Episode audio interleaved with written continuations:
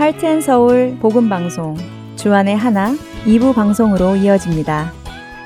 주안의 하나 2부에는 매일의 영적 전투에서 이기는 방법을 배워보는 승리하는 삶과 은혜의 설교 그리고 원독자의 관점으로 읽어가는 갈라디아서가 준비되어 있습니다. 먼저 승리하는 삶으로 이어집니다.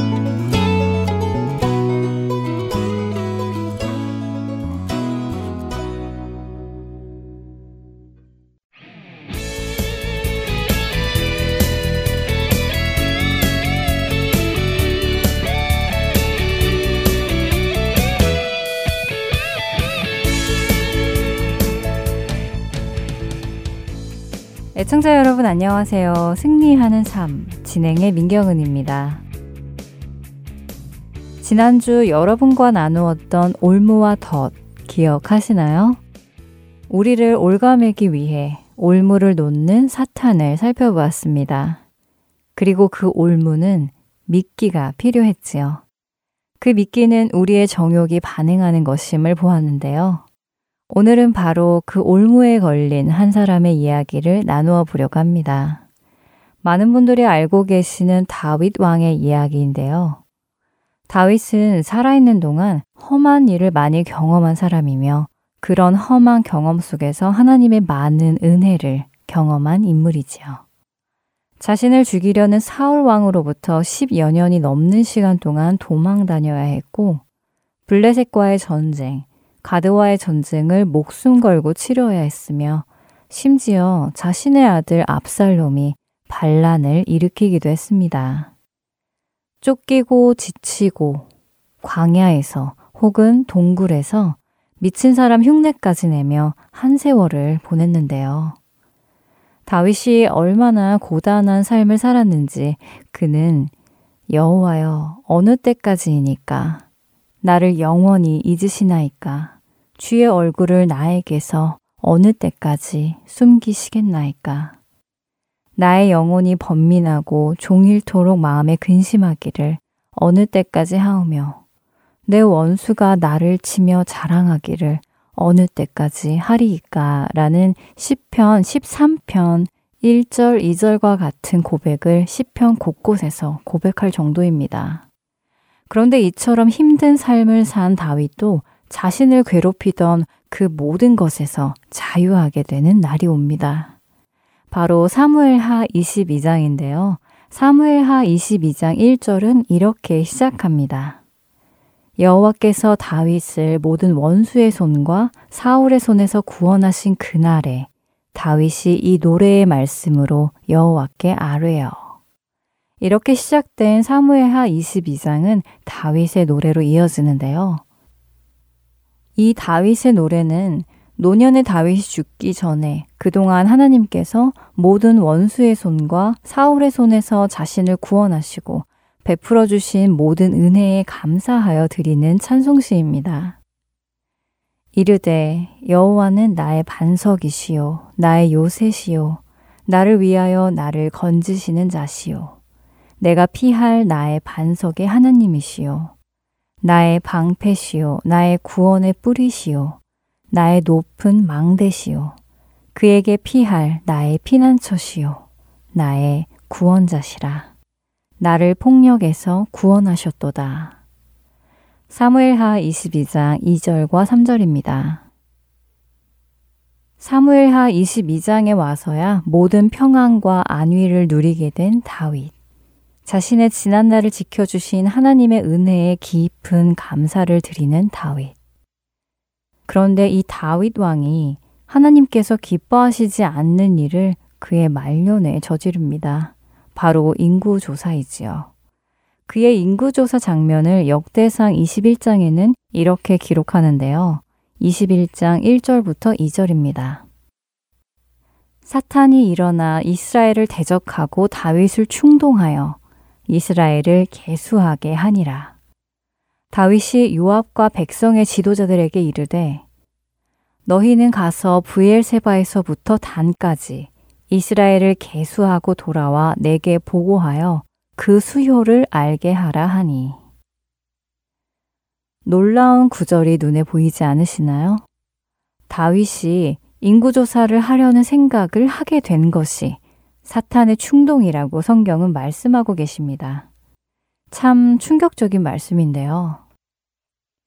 사실 성경학자들 중에는 여기 이 역대상 21장에 기록된 사탄은 우리가 아는 그 사탄이 아니라 단순히 다윗의 대적을 의미한다고 하는 학자도 있습니다만 다윗의 개인적인 대적이든 하나님 나라를 대적하는 그 사탄이든지 간에 다윗에게 인구 조사를 할 마음을 품게 한 것은 다른 존재의 부추김이 있었다는 것입니다.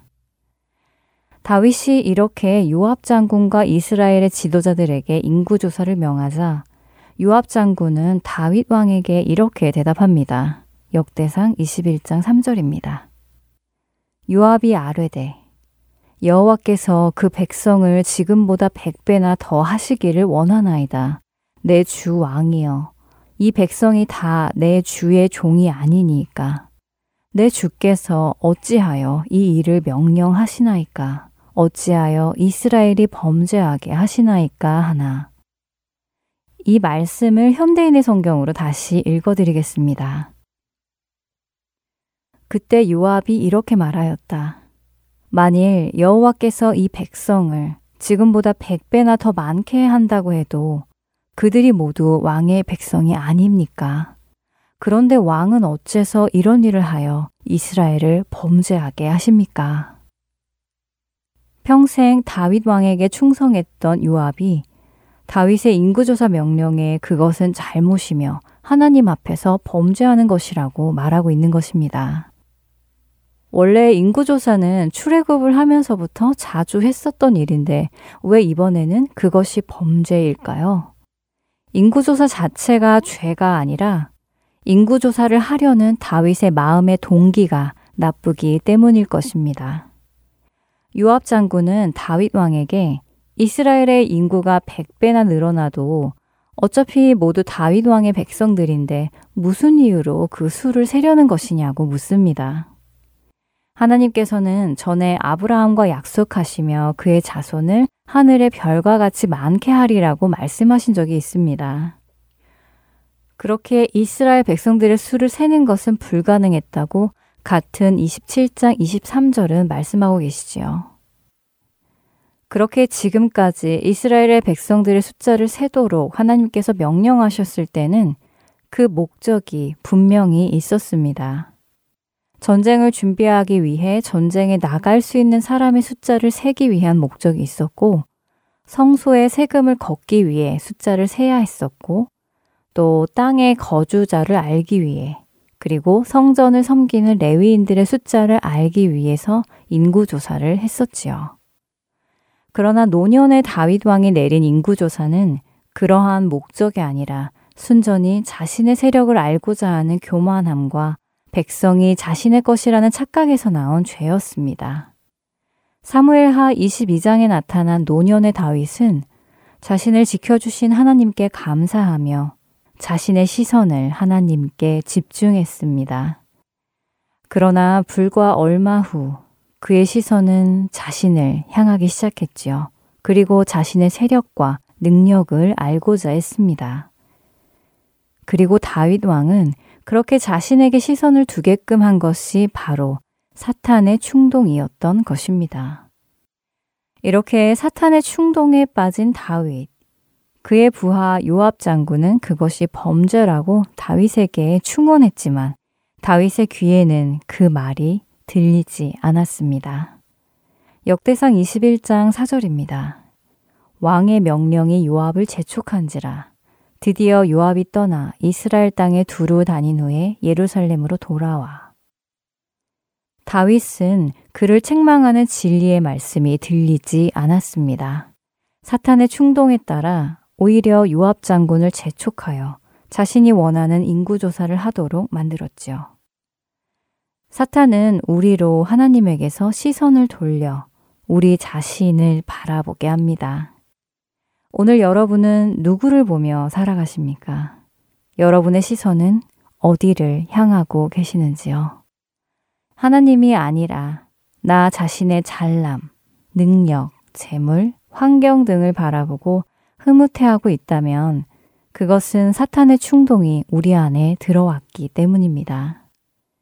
유압 장군의 책망을 듣지 못한 다윗이 되지 않기를 바랍니다.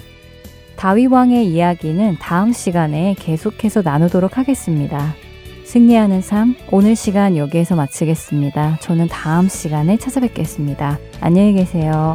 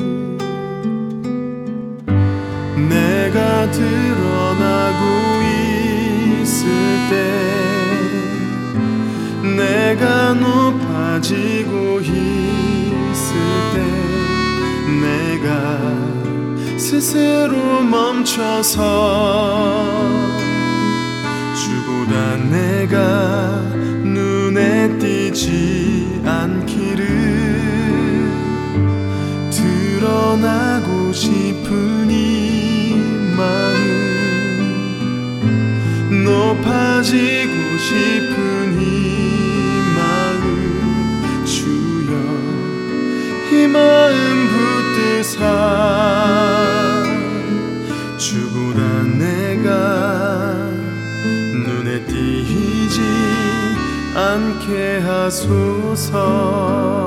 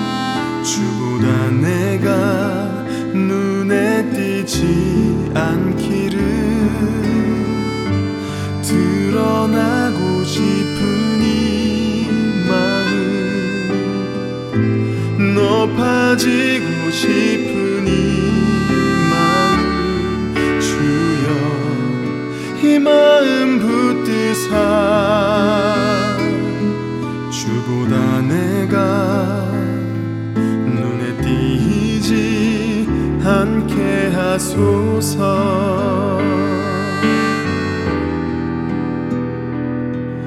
내가 주보다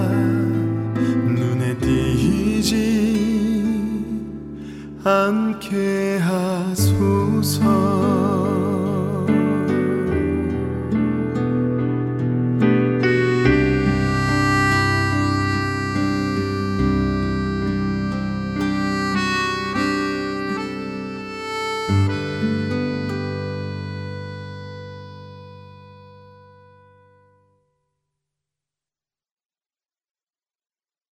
은혜 설교 말씀으로 이어드립니다. 오늘 설교 말씀은 경기도 성남시 선한 목자교회 유기성 목사님께서 에베소서 6장 1절에서 3절의 본문으로 자녀의 눈물이라는 제목의 말씀 전해 주십니다. 은혜의 시간 되시길 바랍니다.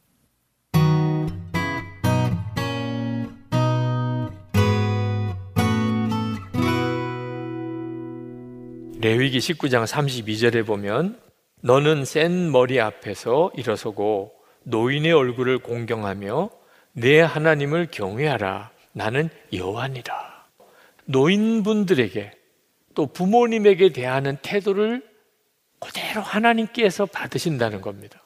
그러니까 우리가 어떤 이유에서든지 부모님에게 잘못하면 그러면 하나님에게 잘못하는 것이 됩니다. 때때로 나는 우리 부모님을 절대로 공경할 수 없어요. 그리고 그 부모님에 대한 내용을 가만히 들어보면 정말 기가 막히게 말이 안 되는 부모도 있더라고요. 여러분, 그래도 말입니다. 부모님이 어떤 부모님이든지 간에 그 부모님에게 하듯이 하나님께 하는 겁니다. 에베소서 6장 1절에 자녀들아 주 안에서 너희 부모에게 순종하라. 이것이 옳으니라. 여기에 어떤 부모에 대한 어떤 조건이 없습니다. 부모님에게 순종하는 것이 그냥 옳다는 거예요. 여러분, 부모님이 문제가 많아서 나는 부모님에게 순종하고 공경할 수 없다고 만약에 한다면 부모님이 좋으시면 그러면 다 효자가 되겠습니까? 탕자의 비유에 나오는 그 둘째 아들이 아버지가 문제가 많았기 때문에 불효자가 된 겁니까? 하나님이 우리의 아버지신데 하나님은 완전하신 분이시죠. 우리는 하나님에게 다 효도하고 삽니까? 부모님이 어떤 분인가가 상관없이 우리 자신이 어떤 자인가가 바로 효도할 때 나타나는 겁니다. 그래서 하나님께서 부모에게 잘하는 자에게 복을 약속하셨어요. 에베소서 2장 6장 2절 3절에 보면 내 아버지와 어머니를 공경하라. 이것이 약속이 있는 첫 계명이니 이로써 내가 잘 되고 땅에서 장수하리라. 혹시 여러분 중에 부모님과의 관계가 어떤 이유에 있어서든지 만약에 막혀 있다면 부모님에게 순종하고 공경하지 못한다면 여러분 오늘 해결 받으셔야 됩니다. 하나님께서 약속하시기를 부모에게 한 것을 하나님이 갚아주시겠다는 그러니까 만약에 부모님이 여러분의 효도를 받을 만큼 그럴 분이 아니었다 하더라도 또는 여러분이 부모님에게 아무리 잘해드려도 부모님이 여러분에게 더 이상 해줄 게 없는 분이라 하더라도 하나님이 해주신다는 거예요. 하나님께서 잘 되고 장수하게 해주실 것이라. 그러니 진짜 부모님과의 관계 문제는 해결받아야 되는 거죠. 그렇다면 도대체 사랑은 내리 사랑인 거고, 죠? 우리가 은혜 받은 것은 금방 잊어버리고 상처 받은 것만 오래 기억하는 우리는 본성상 참 죄가 많은 사람인데 우리가 어떻게 부모님을 순종하고 공경하며 살 수 있을까요? 여기서 성경이 가르치는 것과 일반 세상이 가르치는 효도의 차이가 나게 됩니다. 성경은 우리에게 가르치기를 주 안에서 부모를 공경하라. 그렇게 말씀합니다. 주 안에서 하라는 거예요. 도대체 주 안에서 하라는 것은 어떻게 하는 것입니까? 예수님을 믿으면 예수님께서 우리에게 은혜를 주시는데 하나님이 아버지라는 사실이 분명하게 믿어지게 하십니다. 육신의 부모만 있는 게 아니고 우리에게는 하나님 아버지가 계시다는 사실을 믿게 해주세요. 여기서부터 부모님과의 관계가 다 풀어집니다. 부모님 관계 문제뿐만 아니고 인생의 모든 문제가 풀어집니다. 요한복음 14장 6절에 보면 예수님께서 나는 길이요, 진리요, 생명이라 그렇게 말씀을 하셨는데 예수님이 길이시라면 그 길의 끝에 목적지가 있을 거 아닙니까? 무슨 길이든지 어디로 가는 길이잖아요. 그렇다면 예수님이 길이시라면 그 끝에 목적지는 어디죠? 예수님이 말씀하시기를 나로 말미암지 않고는 아버지께로 올 자가 없느니라. 예수님이 길이라고 말씀하신 것은 예수님을 통하여 하나님 아버지께로 가게 된다는 것. 그러니까 누구든지 예수를 믿게 되면 하나님이 나의 아버지라고 하는 믿음이 마음에 너무나 뜨겁게 와닿게 됩니다. 믿어지는 거죠. 여러분, 여러분에게는 예수님 안에서 하나님 아버지가 계십니다. 근데 그 하나님 아버지는 여러분을 너무너무 기뻐하시고 여러분으로 인하여 즐거워하며 춤을 추시는 하나님이십니다. 스바냐 3장 17절 이렇게 말씀했습니다. 너희 하나님 여호와가 너희 가운데 계시니 그는 구원을 베푸실 전능자시라. 그가 너로 인하여 기쁨을 이기지 못하여 하시며 너를 잠잠히 사랑하시며 너로 인하여 즐거이 부르며 기뻐하시리라 하리라.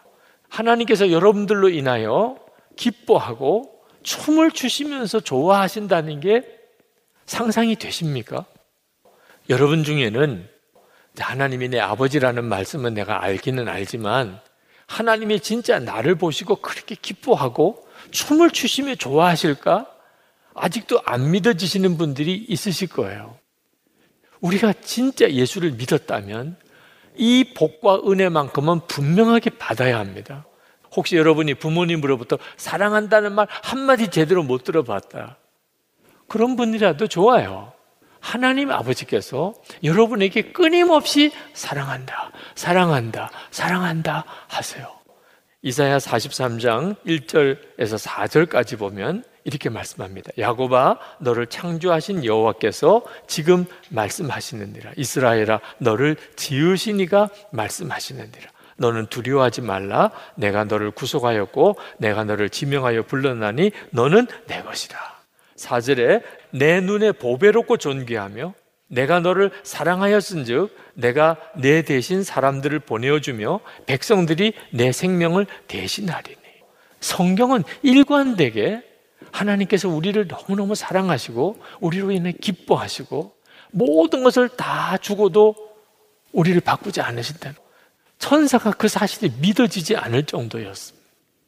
우리가 바로 이 점이 믿어지게 될 때 하나님이 정말 내 아버지시고 나를 사랑하신다. 그게 믿어질 때 우리의 인생이 확 바뀌어 버립니다.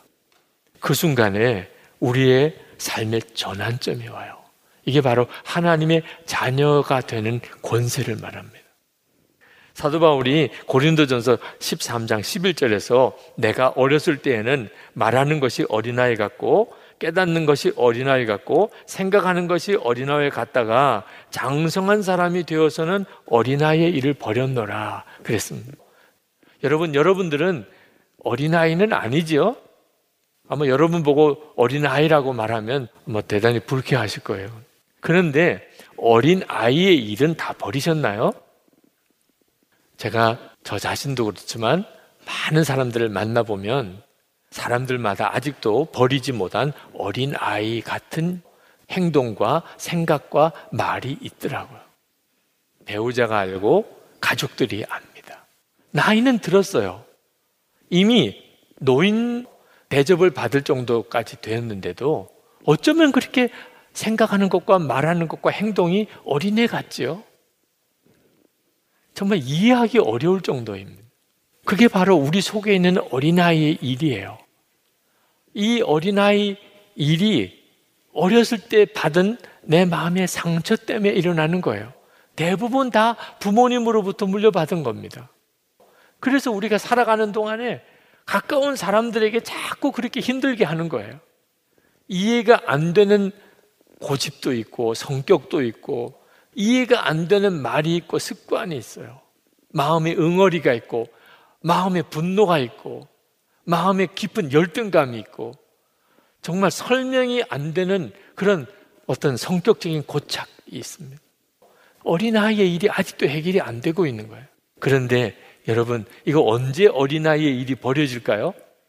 예수님 안에서 하나님 아버지를 정말 믿게 될 때, 하나님이 내 아버지가 되신다는 사실이 정말 믿어지게 될 때, 그때 어려서 받았던 마음의 상처들, 내 속에 있는 응어리들, 아직도 나를 얽어매고 있는 그 옛날의 나쁜 기억들이 다 사라져요. 하나님이 내 아버지시다. 이 사실이 진짜 믿어지면 진짜 인생이 다 바뀌어요. 거기서 부모님과의 관계가 확 달라지게 되는 겁니다. 이제는 내가 부모님을 위해서 눈물로 기도할 수 있게 되는 거예요.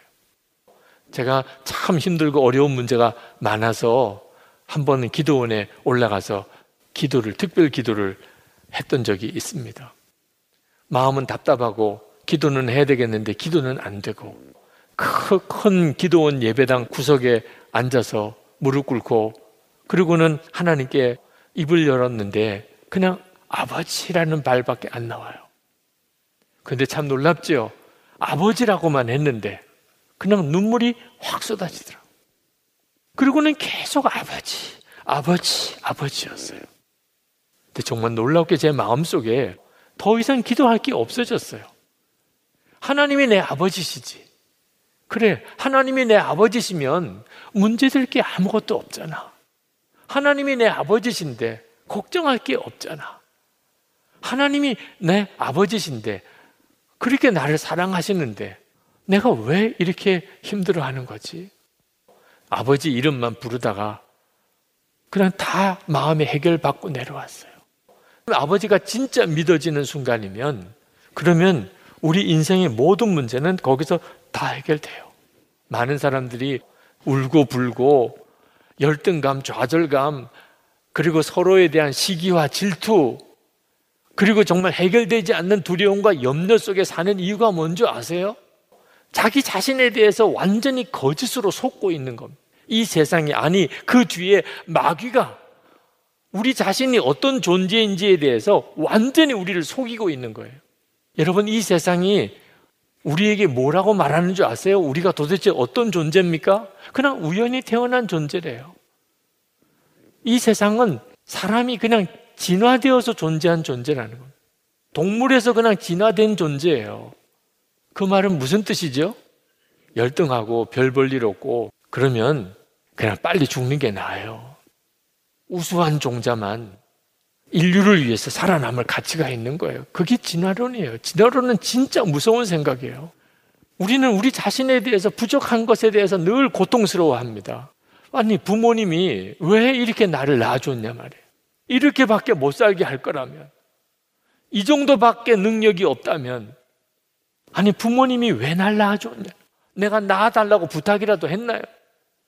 아니, 이왕 낳아줄 거면 좀 제대로 낳아주든지, 좀 제대로 공부를 시켜주든지, 아, 좀 제대로 길러주든지, 좀 재산이라도 제대로 남겨주든지, 부모님에 대한 원망과 불평이 끊임없이 일어나요. 나 자신의 연약함과 부족함이 완전히 무너지는 거죠. 그렇지 않습니다. 완전히 마귀가 우리를 속이고 있는 거예요. 우리는요, 하나님이 아주 특별한 계획을 가지고 여기 있는 사람 어떤 누구도 한 사람도 예외 없이 얼마나 하나님의 놀라운 계획을 가지고 사랑하시면서 우리를 이 땅에 나게 하셨는지 그게 바로 예수 그리스도께서 우리에게 알게 해주고 싶으신 거예요. 하나님이 진짜 나를 어떤 눈으로 보실까요? 알고 싶으세요? 잃어버렸다가 되찾은 자녀로 보는 거예요. 누가복음 19장 10절에 인자가 온 것은 잃어버린 자를 찾아 구원하려 함이니라. 여러분, 아이를 잃어버렸다가 다시 되찾아 본 적이 있습니까? 그때 그 아이가 어떻게 보입니까? 뭐 공부를 잘했다, 못했다, 말을 잘 듣는다, 안 듣는다, 그런 생각 합니까? 아이를 잃어버렸다가 되찾았어요. 그냥 그 아이의 존재 그 자체로 너무너무 감사하고 감격하는 거죠. 하나님께서 여러분을 보시는 눈이 잃어버린 자녀를 되찾은 마음이에요. 우리 교회 오셔서 말씀을 전해주신 어느 목사님 한 분이 설교하실 때 여동생 이야기를 하셨어요. 그 여동생이 어릴 때 어떤 친척 한 분이 아주 짓궂게 그 여동생에게 너는 업등이야. 너 다리 밑에서 주워온 애야. 그렇게 이야기를 했습니다. 어른들이 그냥 장난치고 하느라고 그렇게들 말하는 분들이 있지요. 이 아이가 막 악을 쓰면서 아니라고 그러니까 그게 더 재밌다고 아니야 내가 진짜 봤어. 근데 그 옆에 있는 어떤 다른 친척이 괜히 거들기를 나도 봤어. 이런 바람에 얘가 그게 그냥 진짜라고 받아들인 거예요. 나는 데려온 아이구나. 그러고 보니까 자기가 피부가 좀 더 까무잡잡해요. 식구들보다. 그러고 보니까 자기 돌사진만 없어요. 증거가 막 계속 나오는 거예요. 아, 나는 데리고 온 아이구나. 그러니까 전에 엄마가 나한테 그랬구나. 그러고는 그다음부터는 엄마 혹시 나 찾으러 오지 않을까? 학교 갈 때쯤 되면 혹시 엄마가 바깥에서 기다리고 있지는 않을까? 그러니 그 아이가 무슨 살맛이 있겠어요? 엄마는 아줌마고 아빠는 아저씨고 집에 와도 내 집이 아니고 진짜 엄마는 따로 있고 그렇게 고등학교 2학년 때까지 자랐어요. 누구도 그 아이가 가지고 있는 그 마음의 고통과 슬픔을 이해할 수가 없었어요. 진짜 친엄마, 친아빠가 아니라고 믿은 거예요. 근데 어느 날 엄마 친구가 집에 찾아오셨는데 그 여동생을 보고는 금방 하는 이야기가 어쩌면 너는 그렇게 엄마 고등학교 다닐 때랑 똑같이 생겼냐. 깜짝 놀랐어요. 자기는 데려온 애인데 내가 어떻게 고등학교 다닐 때와 똑같이 엄마랑 닮았다는 건지. 그리고는 방에 들어가서 엄마 앨범을 꺼내가지고 엄마 고등학교 때 사진을 찾아봤습니다. 그걸 들고 거울을 보니까 붕어빵이에요. 정말 자기 얼굴이랑 엄마 고등학교 다닐 때 얼굴이랑 똑같은 거예요. 그 엄마 사진을 들고 문을 팍하게 열고 엄마한테 달려와서 엄마! 내 엄마구나! 그 목사님이 그때 그 여동생이 그렇게 소리 지르면서 엄마한테 달려오면서 엄마! 엄마가 내 엄마구나! 라고 그렇게 말씀할 때 진짜 전율이 느껴지는 것 같았어요. 나는 엄마가 내 엄마 아닌 줄 알았어. 엄마가 내 엄마라는 게 진짜 믿어지는 순간. 의심이 전혀 없이 진짜 엄마가 내 엄마구나. 그렇게 믿어지는 순간 그 여동생의 삶은 완전히 바뀌어 버렸어요. 얼마나 좋겠어요. 이 집은 내 집이고 그리고 이분은 내 엄마고 이분은 내 아빠고 의심 없이 믿어져. 가정의 기쁨 그게 모든 것의 기쁨이죠. 여러분 우리가 하나님이 아버지라고 아무리 많이 들어도 하나님이 진짜 내 아버지시구나. 이게 믿어지는 순간에 세상은 다 달리 보이게 된다니까요. 그거 하나가 아직도 안 믿어지니까. 하나님이 진짜 내 아버지 맞나? 육신의 아버지는 별의별 뭐 분들 많지만 하나님 아버지는 전혀 그렇지 않으세요. 얼마나 사랑과 인내하심이 많으신지, 긍휼이 많으신지, 나를 얼마나 기뻐하시고 사랑하시는지. 정말 그럴까? 여러분, 우리가 어떤 물건이 진짜 탐이 나는데 정말 가지고 싶은 물건이면 값이 아무리 비싸도 그거 다 지불하고 갖게 됩니다. 만약에 비싸다 그래서 아유 비싸서 못 사겠네 그러면 진짜 갖고 싶은 건 아니지요. 하나님은 나를 어느 정도의 가치로 생각을 할까요? 요한복음 3장 16절에 하나님이 세상을 이처럼 사랑하사 독생자를 주셨으니 이는 그를 믿는 자마다 멸망하지 않고 영생을 얻게 하려 하심이라. 여러분 여기 세상에다가 여러분의 이름을 넣어서 다시 한번 읽어 보세요. 하나님이 유기성을 이처럼 사랑하사 독생자를 주셨으니 하나님이 저와 여러분을 사랑해서 저와 여러분을 가지시려고 당신의 독생자를 주셨다는 거예요. 우리 부모님이 맞죠. 자식을 얻으려고 잃어버린 자식을 되찾으려고 그 무엇이 더 아깝겠어요? 십자가가 하나님이 내 아버지시구나. 부인할 수 없는 증거예요. 그래도 안 믿어지시는 분. 그래서 하나님이 우리에게 또 하나의 증거를 주셨는데 우리 안에 오신 성령이세요. 로마서 8장 14절, 15절, 16절에 무릇 하나님의 영으로 인도함을 받는 사람은 곧 하나님의 아들이라. 너희는 다시 무서워하는 종의 영을 받지 아니하고 양자의 영을 받았으므로 우리가 아빠 아버지라고 부르짖느니라. 성령이 친히 우리의 영과 더불어 우리가 하나님의 자녀인 것을 증언하시나니. 우리 안에 성령이 오신 것은 하나님을 아버지라고 부르게 하는 영입니다. 그래서 우리가 하나님을 아버지라고 부르는 거예요. 하나님이 믿어지지도 않고 하나님의 사랑이 믿어지지도 않고 그래서 방황하는 성도들을 만나 상담을 해보면 기가 막히게 그 마음의 중심에 하나님의 영이 계세요. 그런데도 본인이 그것을 깨닫지 못하는 거예요. 하나님이 얼마나 나를 사랑하시는지 너무나 분명한 증거가 있는데도 예수님께서 약속하셨어요. 우리 고아로 버려두지 않겠다고. 요한복음 14장 18절 내가 너희를 고아와 같이 버려두지 아니하고 너희에게로 오리라. 그리고 그 약속을 이루셨어요. 지금 저와 여러분 안에 오셨잖아요. 많은 사람이 형편이 좋으면 하나님이 나 사랑하시나 보다. 형편이 어려워지면 하나님이 나 버리셨나 보다. 여러분, 형편 따라 믿으면 큰일 나요. 우리에게는 형편이 좋든 또는 어렵든 변함없이 확실하게 하나님은 나의 좋으신 아버지시다. 믿을 수 있는 증거가 너무 분명해요. 십자가요, 우리 안에 오신 성령이십니다. 그 믿음 때문에 우리는 항상 긍정적이게 돼요. 어떤 처지에 있든지, 상황이 아무리 어렵든지, 어떤 부모님을 만났든지, 우리는 항상 긍정적이에요. 이건 참 기가 막힌 거죠. 자식이 어떻게 부모를 위해서 눈물로 기도할 수 있을까? 하나님을 만나게 되면 그래요. 내게 너무나 좋으신 아버지 하나님이 계심을 진짜 알게 될 때, 그때 부모님을 향하여 마음이 확 열립니다. 어떤 부모님이셨어도 좋아요. 그분이 나에게 어떻게 하셨든지 상관없어요. 내 부모님이신 것만으로도 감사해요. 그리고 그 부모님을 위해서 기도하게 돼요. 어느 여집사님 청년 시절 있었던 간증을 하더라고요.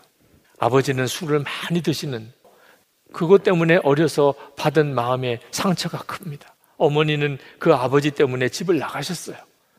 그것 때문에 또 집 나간 어머니로 인해서 어린아이 상처가 심했어요.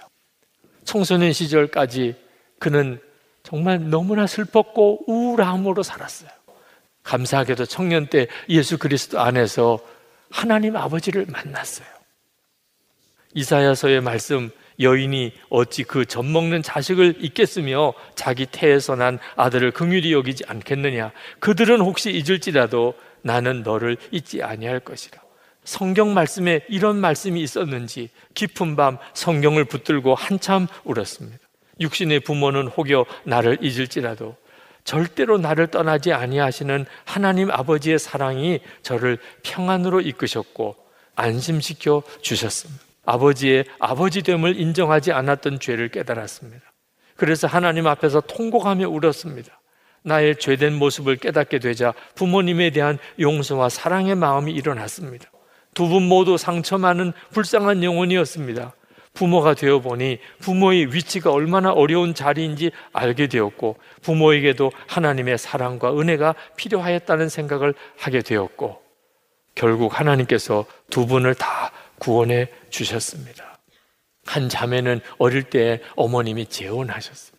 그러나 엄마의 삶이 행복하지 않았기 때문에 엄마는 딸에게 늘 화를 많이 내었고 그로 인해 이 자매의 마음에 깊은 상처가 생겼습니다. 사춘기가 되면서 엄마에게 대들기도 하여 집안이 편안치 못했습니다. 집에 들어가는 것이 지옥같이 느껴졌고 살고 싶지 않다는 기도만 했습니다.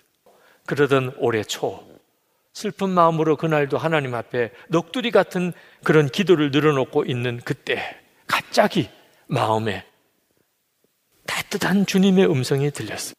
내가 너를 사랑한다. 너무나 잘 안다고 생각했던 말씀이었어요. 그러나 그날 분명히 그 음성을 듣게 되면서 어릴 때부터 끙끙 앓던 문제가 아무것도 아닌 것처럼 여겨졌다 그랬어. 그날 집으로 가는데 엄마가 날 사랑하지 않아도 괜찮아. 그런 생각까지 들더래요. 그건 홧김에 먹은 마음이 아니었어요. 마음 깊이 들어온 너무나 놀라운 평안 때문에 굳이 엄마가 나를 사랑하지 않는다 그래도 이제는 더 이상 마음이 흔들릴 일이 없었어요. 그런데 그날부터 엄마와의 관계가 점점 회복되기 시작했는데 엄마가 나를 너무나도 사랑한다는 사실을 새삼스럽게 깨달았다는 겁니다. 하나님 아버지의 사랑을 만나고 나니 나의 모든 삶의 모든 부분을 통해 하나님께서는 선하게 일하셨고 사랑을 가르쳐 주셨음을 깨달았습니다. 여러분, 부모님을 공경하기 전에 여러분 자신이 하나님 아버지의 사랑의 품에 안겨야 됩니다. 그렇지 않고는 길이 없어요. 하나님 아버지의 그 놀라운 사랑에 사로잡힌 자라만이 그 속에서부터 어떤 누구도 사랑할 힘이 생겨요. 상처를 준 부모조차도 은혜와 감사로 대하게 됩니다. 여러분의 삶 모든 형편이 다 뒤바꿔지게 돼요. 이게 다 하나님의 은혜의 일이었구나. 합력하여 선을 이루시는 일이었구나. 오늘 이 시간 예수 그리스도 안에서 하나님 아버지의 품으로 안기시기를 바랍니다. 하나님은 여러분을 너무너무 사랑하세요. 말할 수 없이 사랑하세요. 그리고 그 은혜를 여러분이 알게 되기를 원하세요. 그리고 부모님을 향하여 마음이 열리기를. 그래서 하나님이 여러분에게 마음껏 복을 부어 주실 수 있게 되기를 주님이 원하십니다. 기도하십시다.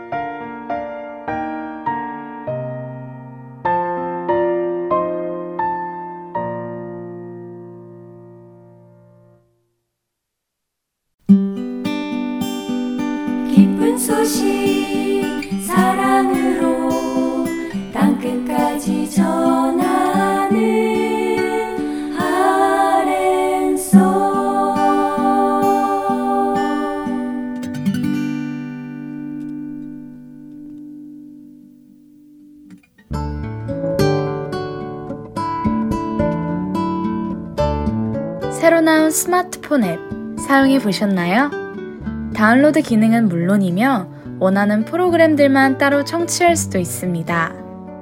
그리고 하나 더. 스마트폰 1대1 문의 기능도 있다는 것 아시나요? 방송과 관련된 여러분의 문의 사항을 앱에서 1대1로 직접 문의하실 수 있습니다. 편리한 하트앤서울 스마트폰 앱 사용에 도움이 필요하신 분은 전화번호 602 866-8999로 문의해 주세요.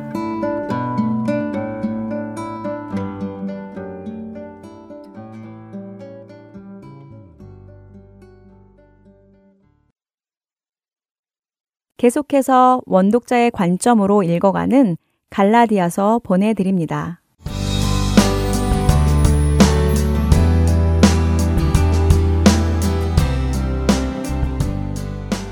하렌서울 복음방송 청취자 여러분 안녕하세요.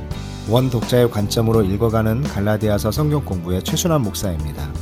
지난주에는 바울이 갈라디아서 1장 3절에서 우리 하나님 아버지와 주 예수 그리스도로부터 은혜와 평강이 있기를 원하노라 라고 축복했는데 은혜와 평강이 유래된 이유가 바로 예수 그리스도가 십자가에서 죽으신 사건, 곧 십자가 복음 때문인 것을 4절에서 강조하고 있다고 말씀드렸습니다.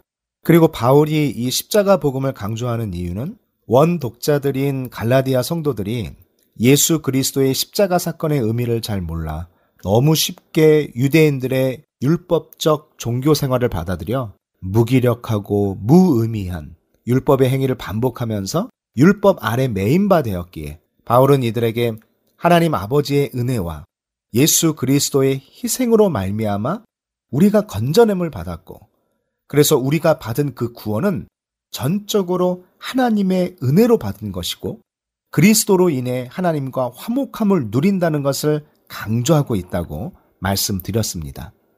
그리고 우리가 예수 그리스도의 십자가 사건의 의미가 무엇인지 묵상하면 묵상할수록 하나님께 영광을 돌릴 수밖에 없고 그리스도가 흘리신 보혈을 생각하기만 하면 이 놀라운 구원을 허락하신 하나님을 찬양할 수밖에 없다고 말씀드렸습니다. 지난 한 주간 나의 만족과 편안함이 아닌 오직 그리스도로 인해 하나님께 영광을 돌렸던 한 주를 보내셨기를 바랍니다. 오늘은 갈라디아서 1장 6절부터 9절까지를 살펴보겠지만 제가 1장 1절부터 9절까지 먼저 한 번에 읽어 보겠습니다. 사람들에게서 난 것도 아니요 사람으로 말미암은 것도 아니요 오직 예수 그리스도와 그를 죽은 자 가운데서 살리신 하나님 아버지로 말미암아 사도된 바울은 함께 있는 모든 형제와 더불어 갈라디아 여러 교회들에게 우리 하나님 아버지와 주 예수 그리스도로부터 은혜와 평강이 있기를 원하노라. 그리스도께서 하나님 곧 우리 아버지의 뜻을 따라 이 악한 세대에서 우리를 건지시려고 우리 죄를 대속하기 위하여 자기 몸을 주셨으니 영광이 그에게 세세토록 있을지어다. 아멘. 그리스도의 은혜로 너희를 부르신 이를 이같이 속히 떠나 다른 복음을 따르는 것을 내가 이상하게 여기노라. 다른 복음은 없나니 다만 어떤 사람들이 너희를 교란하여 그리스도의 복음을 변하게 하려 함이라. 그러나 우리나 혹은 하늘로부터 온 천사라도 우리가 너희에게 전한 복음 외에 다른 복음을 전하면 저주를 받을지어다. 우리가 전에 말하였거니와 내가 지금 다시 말하노니 만일 누구든지 너희가 받은 것 외에 다른 복음을 전하면 저주를 받을지어다. 청취자 여러분, 1절부터 9절까지 한 번에 읽어보니 어떤 느낌이 드시나요?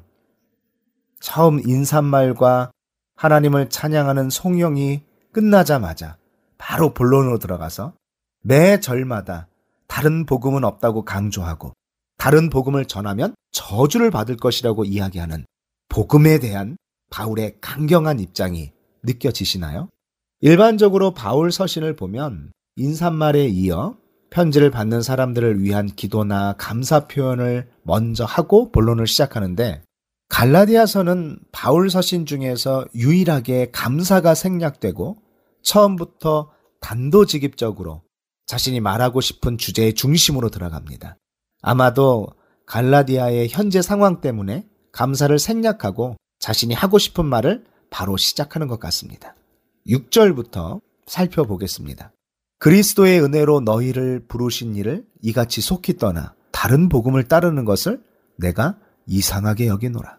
지난주에 성도 자신의 힘으로는 스스로 헤어날 수 없는 상태에서 예수 그리스도의 십자가로 말미암아 이 악한 세대로부터 건져냄을 받았는데 바로 이것이 받을 자격이 없는 인간에게 하나님이 값없이 주시는 선물의 의미인 은혜라고 말씀드렸습니다. 바울은 바로 이 그리스도의 은혜로 악한 세대에서 건짐을 받아 그리스도의 은혜 중에 놓이게 되었던 갈라디아 성도들이 그들을 부르신 하나님을 이렇게 속히 떠나 다른 복음을 따르는 것을 이상하게 여긴다고 말하고 있습니다. 여기서 이상하게 여기노라에 쓰여진 헬라어 다우마조는 공간복음에서 많이 쓰였는데 일반적으로는 흔히 볼 수 없는 어떤 현상을 목격한 사람들의 반응을 말할 때 쓰여졌습니다. 예를 들어 마태복음 8장에서 예수님이 폭풍을 잠잠케 하셨을 때 사람들의 놀라움을 표현할 때 쓰여졌고 마태복음 21장에서 예수님의 말씀 한마디에 무화과 나무에 시든 것을 보고 제자들이 놀랍게 여길 때도 쓰여졌고 사도행전 2장에서 성령이 임하시고 제자들이 각각 자기의 방언으로 말하기 시작하자 많은 유대인들이 다 놀라 신기하게 여긴다고 할 때도 이 단어가 쓰여졌습니다. 그만큼 바울에게 있어서 갈라디아 성도들이 다른 복음을 따르는 것은 너무나 놀라운 도저히 이해할 수 없는 일이라는 것을 바울은 갈라디아 성도들에게 이 단어를 쓰면서 강조하고 있는 것입니다. 그리고 이어서 7절 말씀 다른 복음은 없나니 다만 어떤 사람들이 너희를 교란하여 그리스도의 복음을 변하게 하려 함이라 라며 다른 복음은 없다고 분명하게 선언하고 있습니다. 여기서 바울이 말하는 이 어떤 사람들이 누구인지는 지난번 갈라디아서 배경을 설명해 드리면서 사도행전에 있는 말씀을 통해 잠시 추론해 보았는데요. 이들은 복음을 왜곡시키고 변질시키는 거짓 교사들을 말합니다. 이들의 목적은 오늘 갈라디아서 1장 7절 말씀처럼 성도들을 교란하여 그리스도의 복음을 변하게 하려는 것이었습니다.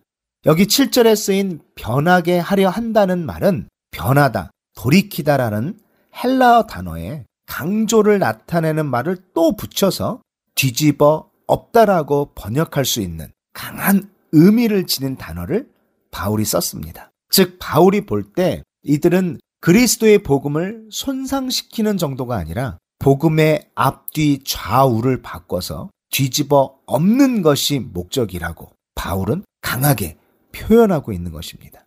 이들이 전한 다른 복음의 핵심은 그리스도를 믿음으로만 구원을 얻는 것이 아니라 그리스도도 믿고 육체의 행위도 필요하다는 주장입니다.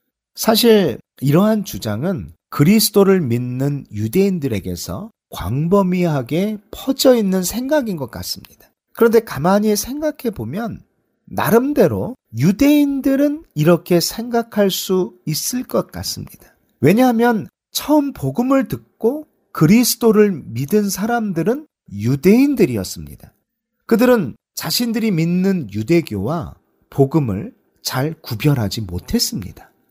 아마도 처음에는 복음을 유대교의 연장선에서 이해했을 것입니다. 그들은 율법, 할례, 절기, 제사 등을 통한 종교 생활에 익숙했던 사람들입니다. 그래서 그들에게는 그리스도를 믿고 난 이후에도 그동안 자신들이 습관적으로 지켰던 행위적인 노력 없이 은혜에 기초한 믿음으로만 구원을 받는다는 것이 뭔가 부족하게 여겨지고 완전하지 않게 느껴졌을 것입니다. 사도행전 21장 18절 말씀부터 보면 그 이튿날 바울이 우리와 함께 야고보에게로 들어가니 장로들도 다 있더라. 바울이 무난하고 하나님이 자기의 사역으로 말미암아 이방 가운데서 하신 일을 낱낱이 말하니 그들이 듣고 하나님께 영광을 돌리고 바울더러 이르되 형제여 그대도 보는 바에 유대인 중에 믿는 자 수만 명이 있으니 다 율법의 열성을 가진 자라. 내가 이방에 있는 모든 유대인들을 가르치되 모세를 배반하고 아들들에게 할례를 행하지 말고 또 관습을 지키지 말라 한다 함을 그들이 들었도다.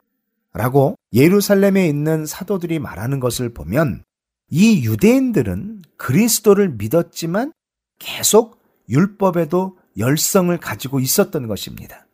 그런데 바울이 이방인들에게 복음을 전하면서 율법의 행위가 아닌 믿음만을 강조하자 유대교에 특히 열심인 어떤 사람들이 바울이 복음을 전한 지역에 다시 가서 율법에 익숙하지 않은 이방인들에게 완전한 구원을 받으려면 그리스도를 믿는 것만으로는 부족하고 율법적 행위도 지켜야 한다고 말하고 더 나아가 이것이 구원의 조건이라고 가르친 것입니다. 그렇다면 유대인 그리스도인들은 유대교와 복음을 제대로 구별하지 못해서 이러한 혼란이 있었다고 생각해도 이방인이 주류였던 갈라디아 성도들은 왜 이렇게 속히 바울이 전한 복음을 떠나 유대인의 율법과 할례를 통해 구원이 완성된다고 믿는 이 다른 복음을 따르게 되었을까요? 왜 복음으로 만족하지 못하고 유대교의 율법의 멍해를 매기로 했을까요? 그 이유는 갈라디아 성도들이 생각할 때 구원의 조건이 너무나 간단해 보였기 때문입니다. 바울이 말한 구원의 조건은 예수님만 믿으면 됩니다. 그런데 이게 뭔가 아쉽습니다.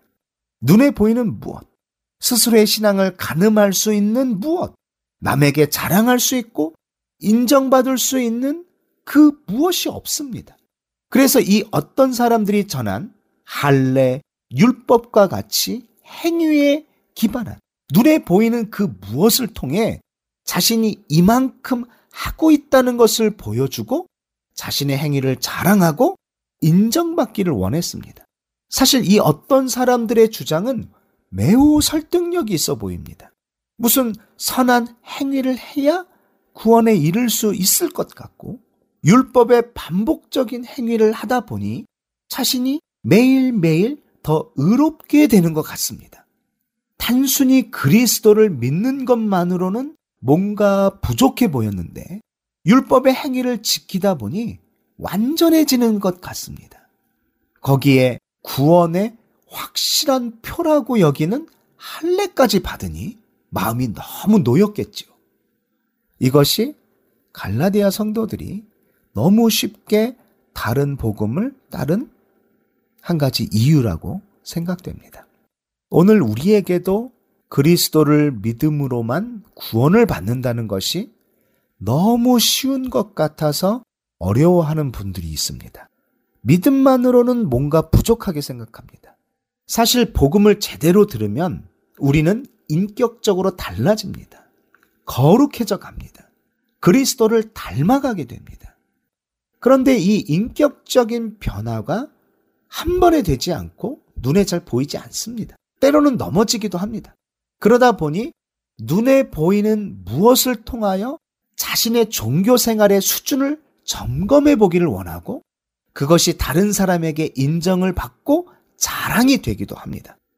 새벽 예배에 나오는 것은 참 잘하는 것입니다. 하루의 첫 시간을 주님께 예배하며 지내는 것은 너무나 귀한 일입니다. 그런데 어떤 분은 이것이 신앙의 기준이 됩니다. 마치 갈라디아 성도들이 할례를 받아서 구원의 표를 받은 것 같이 영적인 할례가 되기도 합니다. 이것만 지키면 나의 신앙은 괜찮다고 착각합니다. 더 나아가 이것을 자기의 신앙에만 점검하지 않고 남의 신앙까지 점검하는 판단과 정죄의 기준이 되기도 합니다. 그래서 새벽 예배 나와서 출석 체크합니다. 그리고는 나오지 않는 사람을 판단하고 정죄합니다. 왜냐하면 새벽 예배 나오는 행위가 다른 사람의 신앙을 판단하는 기준, 영적인 할례의 표가 되었기 때문입니다. 이와 비슷한 예가 너무 많습니다. 어떤 분은 영적인 할례가 11조가 되기도 합니다. 주일 성수가 되기도 합니다. 단기 선교가 되기도 하고 봉사가 되기도 합니다. 청취자 여러분, 지금 내가 예수 그리스도를 믿고 기쁨과 자유함으로 하고 있는 행위로 혹시 다른 사람을 판단하거나 정죄하고 있다면 우리는 말은 믿음으로 구원을 받았다고 하지만 사실은 행위를 신앙의 기준, 구원의 기준으로 삼고 있는 것일 수 있습니다. 자신을 점검해 보셔야 합니다. 바울이 전한 복음의 핵심은 사람이 구원을 받는 것은 종교적인 행위가 아닌 십자가 복음을 믿음으로 구원을 얻는다는 사실입니다. 그런데 지금 갈라디아 성도들의 구원론이 흔들리고 있습니다. 거짓 교사의 꼬임과 교란에 흔들리고 적당하게 타협하고 있습니다. 바울에게 이것은 절대 타협할 수 없는 일입니다. 그래서 바울은 다른 복음은 없다고 소리치고 있는 것입니다. 그리고 8절과 9절에서 이렇게 외치고 있는 것입니다. 그러나 우리나 혹은 하늘로부터 온 천사라도 우리가 너희에게 전한 복음 외에 다른 복음을 전하면 저주를 받을지어다. 우리가 전에 말하였거니와 내가 지금 다시 말하노니 만일 누구든지 너희가 받은 것 외에 다른 복음을 전하면 저주를 받을지어다. 바울의 이 간절함이 보이시나요? 갈라디아 성도들을 향한 이 안타까움이 보이시나요? 복음을 완전히 왜곡하고 변질시켜서 뒤집어 엎고 있는 저 거짓 교사들을 향한 무서운 진노가 느껴지시나요? 바울의 이 외침이 저와 여러분에게도 들려서 행위가 아닌 믿음의 복음의 능력이 나타나길 기도합니다. 정치자 여러분, 다음 시간에 뵙겠습니다. 안녕히 계세요.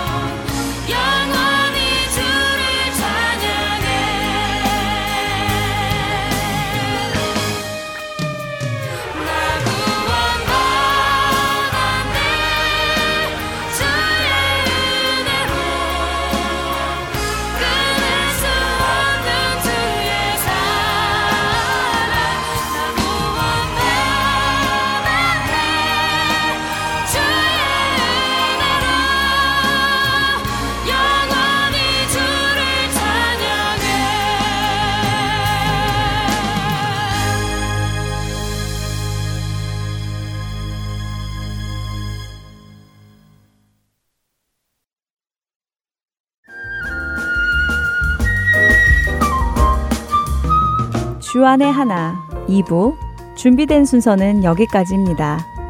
함께 해주신 여러분께 감사드립니다. 다음 시간에 뵙겠습니다. 안녕히 계십시오.